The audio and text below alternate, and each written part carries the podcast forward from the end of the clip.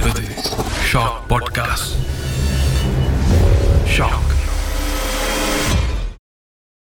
அண்மையில் ஒரு குடும்பத்தை பார்த்து சந்தித்து பேசும் வாய்ப்பு கிடைக்கும் பொழுது அவங்க சொன்ன இந்த கதையும் ரொம்ப சுவாரஸ்யமான சம்பவமாக இருந்தது.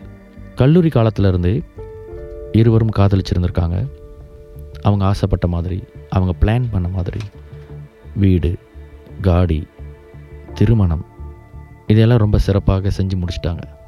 இன்றைய காலத்திற்கு வந்து ஒரு வீடு ஒரு காடி ஒரு விமர்சையான ஒரு திருமண விழா. இது எல்லாம் முடித்தோன்னே நம்ம என்ன நினைப்போம்?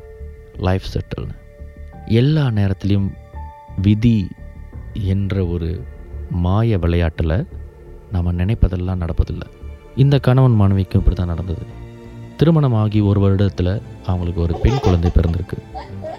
படித்த படிப்புக்கான வேலை நல்ல வேலையில் இருக்கிறதுனால நல்ல சம்பளம் அழகான வீடு. இதுக்கப்புறம் என்ன? வாழ்க்கையை அனுபவிக்க வேண்டியதானே?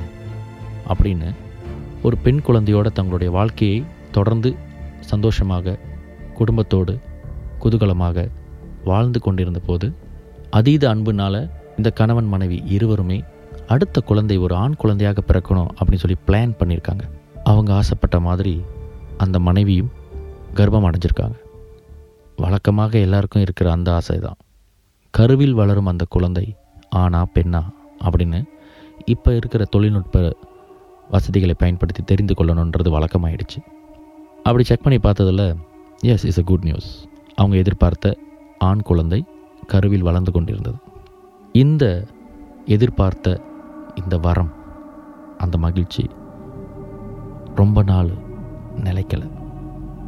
ஒரு தூர பயணம் போயிட்டு வரும் பொழுது அந்த கணவர் துரதிர்ஷ்டவசமாக விபத்தில் சிக்கி அங்கேயே இறந்திருக்கார். ஸ்பாட் அவுட் ஒரு ஏழு எட்டு வருஷ திருமண வாழ்க்கை.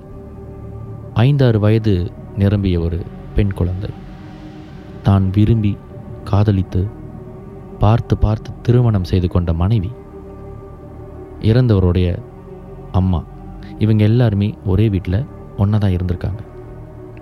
ஆனால் இன்னும் பிறப்பதற்கு ஒரு சில மாதங்கள் தான் இருக்குது அந்த குறிப்பிட்ட நபர் ஒரு விபத்தில் இறந்துட்டார். எல்லாமே நல்லபடியாக நடக்கும் பொழுது அடுத்த விஷயமும் நல்லபடியாக நடக்கும்ன்ற எண்ணத்தோட நம்பிக்கையோடு வாழ்ந்துக்கிட்டு இருந்த அந்த தாய்க்கு அந்த மனைவிக்கு தன்னுடைய கணவன் ஒரு விபத்தில் துரதிர்ஷ்டவசமாக இறந்துட்டாருன்றது ஒரு பேரதிர்ச்சி. தன்னுடைய கணவன் தவறிட்டார்னு மனைவியும் தன்னுடைய மகன் இறந்துட்டான்ற வேதனையோட ஒரு தாயும் இருக்கிற பட்சத்தில் இன்னும் மெச்சூட் ஆகாத ஒரு வயசில் ஒரு குழந்தை ஒரு பெண் குழந்தை. இன்னும் தன்னுடைய தந்தையோடைய பாசத்தை முழுமையாக அனுபவித்து முடிக்க முடியாத ஒரு பருவம். இந்த நேரத்தில் கணவனுடைய இறப்பு. இறந்த உடனே வீட்டுக்கு சடலத்தை கொண்டு வந்து கதறி அழுது புலம்பி அந்த மரணத்தை ஏற்றுக்கொள்ள முடியாமல் குடும்பத்தினர் நண்பர்கள் ரிலேட்டிவ்ஸ் ஏதோ எப்படியோ அவரை வந்து தகனம் செஞ்சிட்டாங்க. பிறகு அந்த குழந்தையும் பிறகு அவங்க எதிர்பார்த்த அந்த ஆண் குழந்தையும் பிறந்துருச்சு. இது வரைக்கும் இது வந்து ஒரு சோகமான ஒரு சம்பவம் ஒரு அனுபவம்.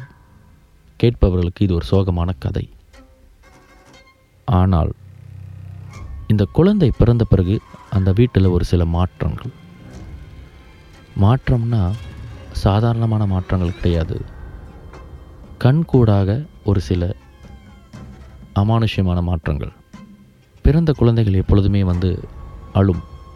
அது பசிக்காக இருக்கலாம். பூச்சி கடிச்சிருச்சுன்னு அழகலாம்.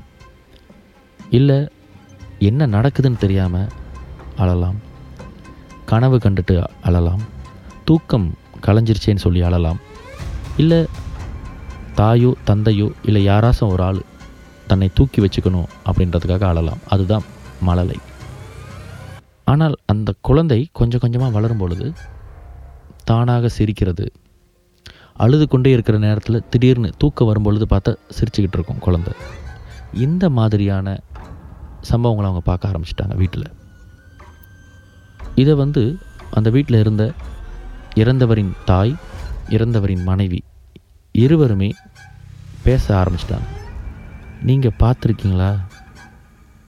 அவனாக சிரிக்கிறான் அப்புறம் அவனாக அழுகுறான் கொஞ்ச நேரம் சேர்ந்து அவனே சிரிக்கிறான். யாரோ அவங்கள்ட்ட விளையாடுற மாதிரி செய்கை காட்டுறான் அப்படின்னு இருவருமே இந்த விஷயத்தை வந்து பேசிகிட்டு இருந்திருக்காங்க. யாராவது ஒரு குழந்தைய தூக்க போனோம்னா தூக்குற மாதிரி கை காமிச்சானா கண்டிப்பாக அந்த குழந்தை ஆர்வமாக அவங்களுடைய ஆம்சை தூக்குவாங்க. இது வழக்கமாக நம்ம எல்லார்ட்டையும் பார்க்குற ஒரு கெஸ்டர் ஒரு குழந்தையை நம்ம தூக்க முயற்சிக்கும் பொழுது அந்த குழந்தைக்கு நம்மிடம் வரும்? அந்த இன்ட்ரெஸ்ட் இல்லைன்னா பட்டுன்னு குழந்தைகள் முகத்தை திருப்பிக்கும். இல்லை அவங்க யார் கூட இருக்காங்களோ அவங்கள கட்டி பிடிச்சிக்குவாங்க. என்னை விட்டுறாதீங்க அப்படின்ற மாதிரி அந்த ஒரு கெஸ்டர் இருக்கும்.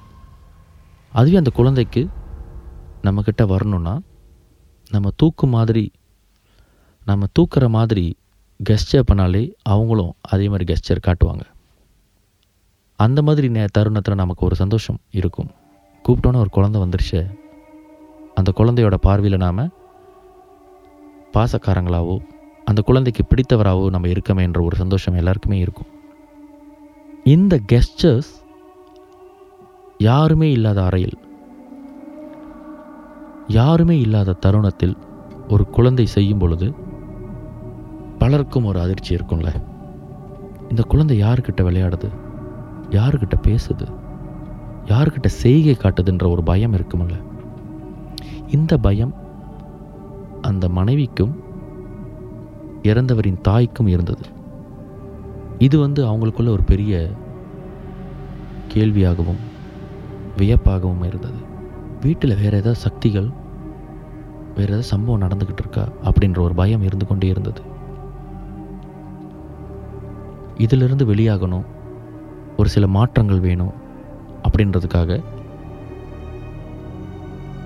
ஒரு சில நாட்கள் அண்ணன் வீட்லேயும் ஒரு சில நாட்கள் அக்கா வீட்லேயும் இப்படி அவங்க அதிகமாக ட்ராவல் பண்ண ஆரம்பிச்சிட்டாங்க. எங்கே போனாலும் சரி அதாவது குறிப்பிட்ட அந்த வீட்டில் தவிர்த்து வேறு எங்கே போனாலும் சரி அந்த குழந்தையோட அந்த கெஸ்டை யாரோ தூக்குவது யாரோ தூக்க வந்தாங்கன்னா எப்படி அந்த குழந்தைகள் கெஸ்டை பண்ணுமோ அது போல் அவருடைய மகன் அடிக்கடி கையெல்லாம் உயர்த்தி விளையாடுவது போலலாம் இருந்திருக்கு. அதுவும் குறிப்பாக யாருமே இல்லாத பட்சத்தில் தொட்டியில் தூங்கும் பொழுது தூங்கின குழந்த திடீர்னு எழுஞ்சு சிரிக்குமா? எட்டி பார்த்தோம்னா யார் கூட விளையாடுற மாதிரியான கெஸ்டஸ் சைகைகளை காட்டுமா? சரி குழந்தை வந்து எல்லாத்தையும் ரசிக்கிற ஒரு பருவம். தனக்கு பிடித்த வர்ணத்தை பார்த்தால் குழந்தை சிரிக்கும். ஏதோ ஒரு பொருளை கையில் கொடுத்தா கூட அந்த பொருளையும் விளையாட்டு பொருளாக மாற்றி அதை வச்சு விளையாடி தன்னை தானே சந்தோஷப்படுத்திக்கிற பருவம் தான் அந்த குழந்தை பருவம். இப்படியெல்லாம் நினச்சிட்டு அவங்க இதை பெரிய விஷயமாக எடுத்துக்கல. காரணம் அவங்களுக்கு கொஞ்சம் கொஞ்சமாக பழக ஆரம்பிச்சிருச்சு. இதற்கு ஒரு நாள் அவங்களே எதிர்பார்க்க முடியாத ஒரு பதில் கிடைத்தது. மேல் மாடியில் அவங்களோட பெட்ரூமில் தூங்கும் கட்டிலுக்கு பக்கத்திலே அந்த குழந்தையோட தொட்டிலில் குழந்தைய தூங்க வச்சுட்டு கீழே தன்னோட மாமியாரோட பேசிக்கிட்டு தொலைக்காட்சி பார்த்துக்கிட்டு இருக்கிற பட்சத்தில் திடீர்னு குழந்தை சிரிக்கிற மாதிரி சத்தம் கேட்டிருக்கு. அந்த மனைவி தன்னுடைய முதல் மகள்கிட்ட மா நீ போய் மேலே பாரு ஐயா இழிஞ்சிட்டானான்னு அப்படி பசிக்குது அப்படின்னா பக்கத்தில் டாய்ஸ் இருக்கும் பால் இருக்கும் கொடுத்துட்டு வந்துரு அப்படின்னு சொல்லி தன்னுடைய ஏழு எட்டு வயது நிரம்பிய மகள்கிட்ட சொல்லும் பொழுது மேலே சென்ற மகள் திரும்பி வந்துட்டு விளையாடிக்கிட்டே வந்திருக்காங்க. சிரிச்சுக்கிட்டு விளையாடிக்கிட்டே இறங்கி வந்திருக்காங்க. இவங்க திரும்ப கேட்டிருந்துருக்காங்க. ஐயா எழுஞ்சிட்டானா? சிரிக்கிற சத்தம் கேட்டுச்சே அப்படின்னு. ஆமாம் எழுஞ்சிட்டா. ஐயா எழுஞ்சிட்டா? அப்பா கூட விளையாடிக்கிட்டு இருக்கான் அப்படின்னு இந்த மகள் சொல்லும் பொழுது இவங்க இரண்டு பேருக்குமே ஒரு பெரிய அதிர்ச்சியாக இருந்திருக்கு. இவங்க ரெண்டு பேருக்குமே பெரும் அதிர்ச்சியாக இருந்திருக்கு. குழந்தை அப்பா கூட விளையாடுறது குழந்தை அப்பா கூட விளையாடுதுன்னு இந்த குழந்தை சொல்லும் பொழுது தன்னுடைய தம்பி அப்பா கூட விளையாடிக்கிட்டு இருக்கான் அப்படின்னு இந்த குழந்தை சொல்லும் பொழுது இவங்களால இவங்களால் நம்பவும் முடியல அதை ஏற்றுக்கொள்ளவும் முடியல. காரணம் குழந்தையின் தந்தை ஆக்சிடெண்ட்டில் இறந்துட்டார். இறந்து ரொம்ப நாள் ஆயிடுச்சு. சில வேளைகளில் ஆத்மாக்களை வந்து மிருகங்கள் பார்க்க முடியும் அப்படின்னு சொல்லுவாங்க. குழந்தைகளாலும் பார்க்க முடியும்னு சொல்லுவாங்க. பிறந்த குழந்தை தன்னுடைய தந்தையை ஏதோ ஒரு ஆற்றலில் பார்க்கும் பொழுது இந்த ஏழு எட்டு வயது குழந்தையும் இறந்து போன தன் தந்தையை பார்த்து கொண்டு தான் இருக்கு அப்படின்ற விஷயத்த இவங்க காலப்போக்கில் தான் உணர்ந்திருக்காங்க. அறைக்கு சென்று பார்க்கும் பொழுது அந்த குழந்தை யார் கூட விளையாடுற மாதிரியே தான் இருந்திருக்கு. தன் கணவனை இழந்த மனைவி மகனை இழந்த தாயார் இருவருமே அந்த அறையில் அந்த ரூமில் போயிட்டு கெஞ்சிருக்காங்க அழுதுருக்காங்க. இருந்தீங்கன்னா உருவத்தை காட்டுங்க. ஏன் குழந்தைகிட்ட மட்டும் போயிடுறீங்க எங்கள்கிட்டையும் வாங்க அப்படின்னு கெஞ்சி அழுதுருக்காங்க. இந்த அலறல் அழுகை இதை கேட்டுட்டு பக்கத்து வீட்டில் இருந்தவங்களாம் வீட்டில் ஏதோ அசம்பாவிதமோன்னு சொல்லிட்டு வேகமாக வந்து பார்க்கும் பொழுது நடந்த சம்பவத்தை சொல்லியிருக்காங்க. சில பேர் நம்பியிருக்கலாம்.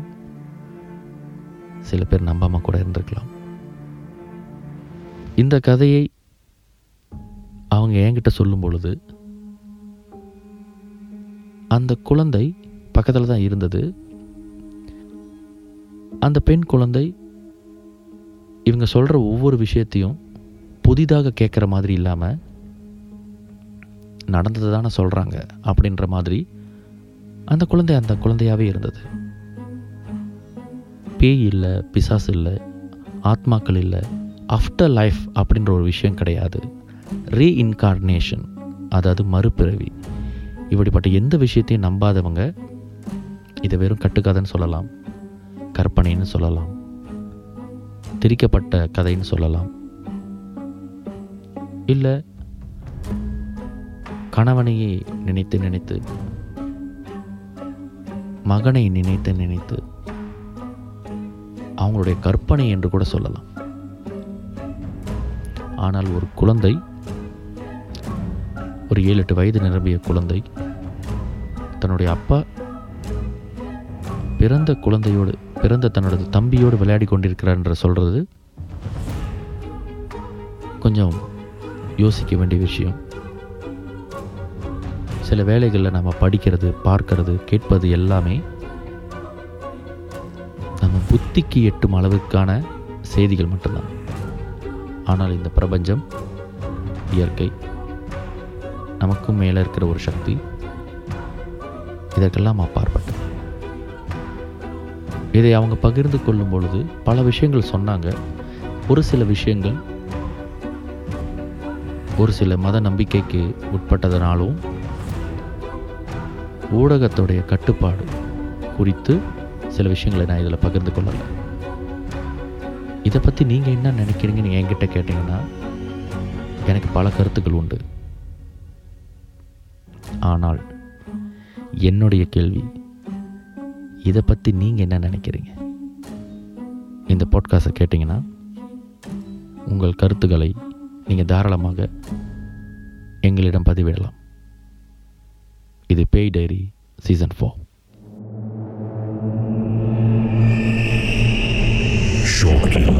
Three.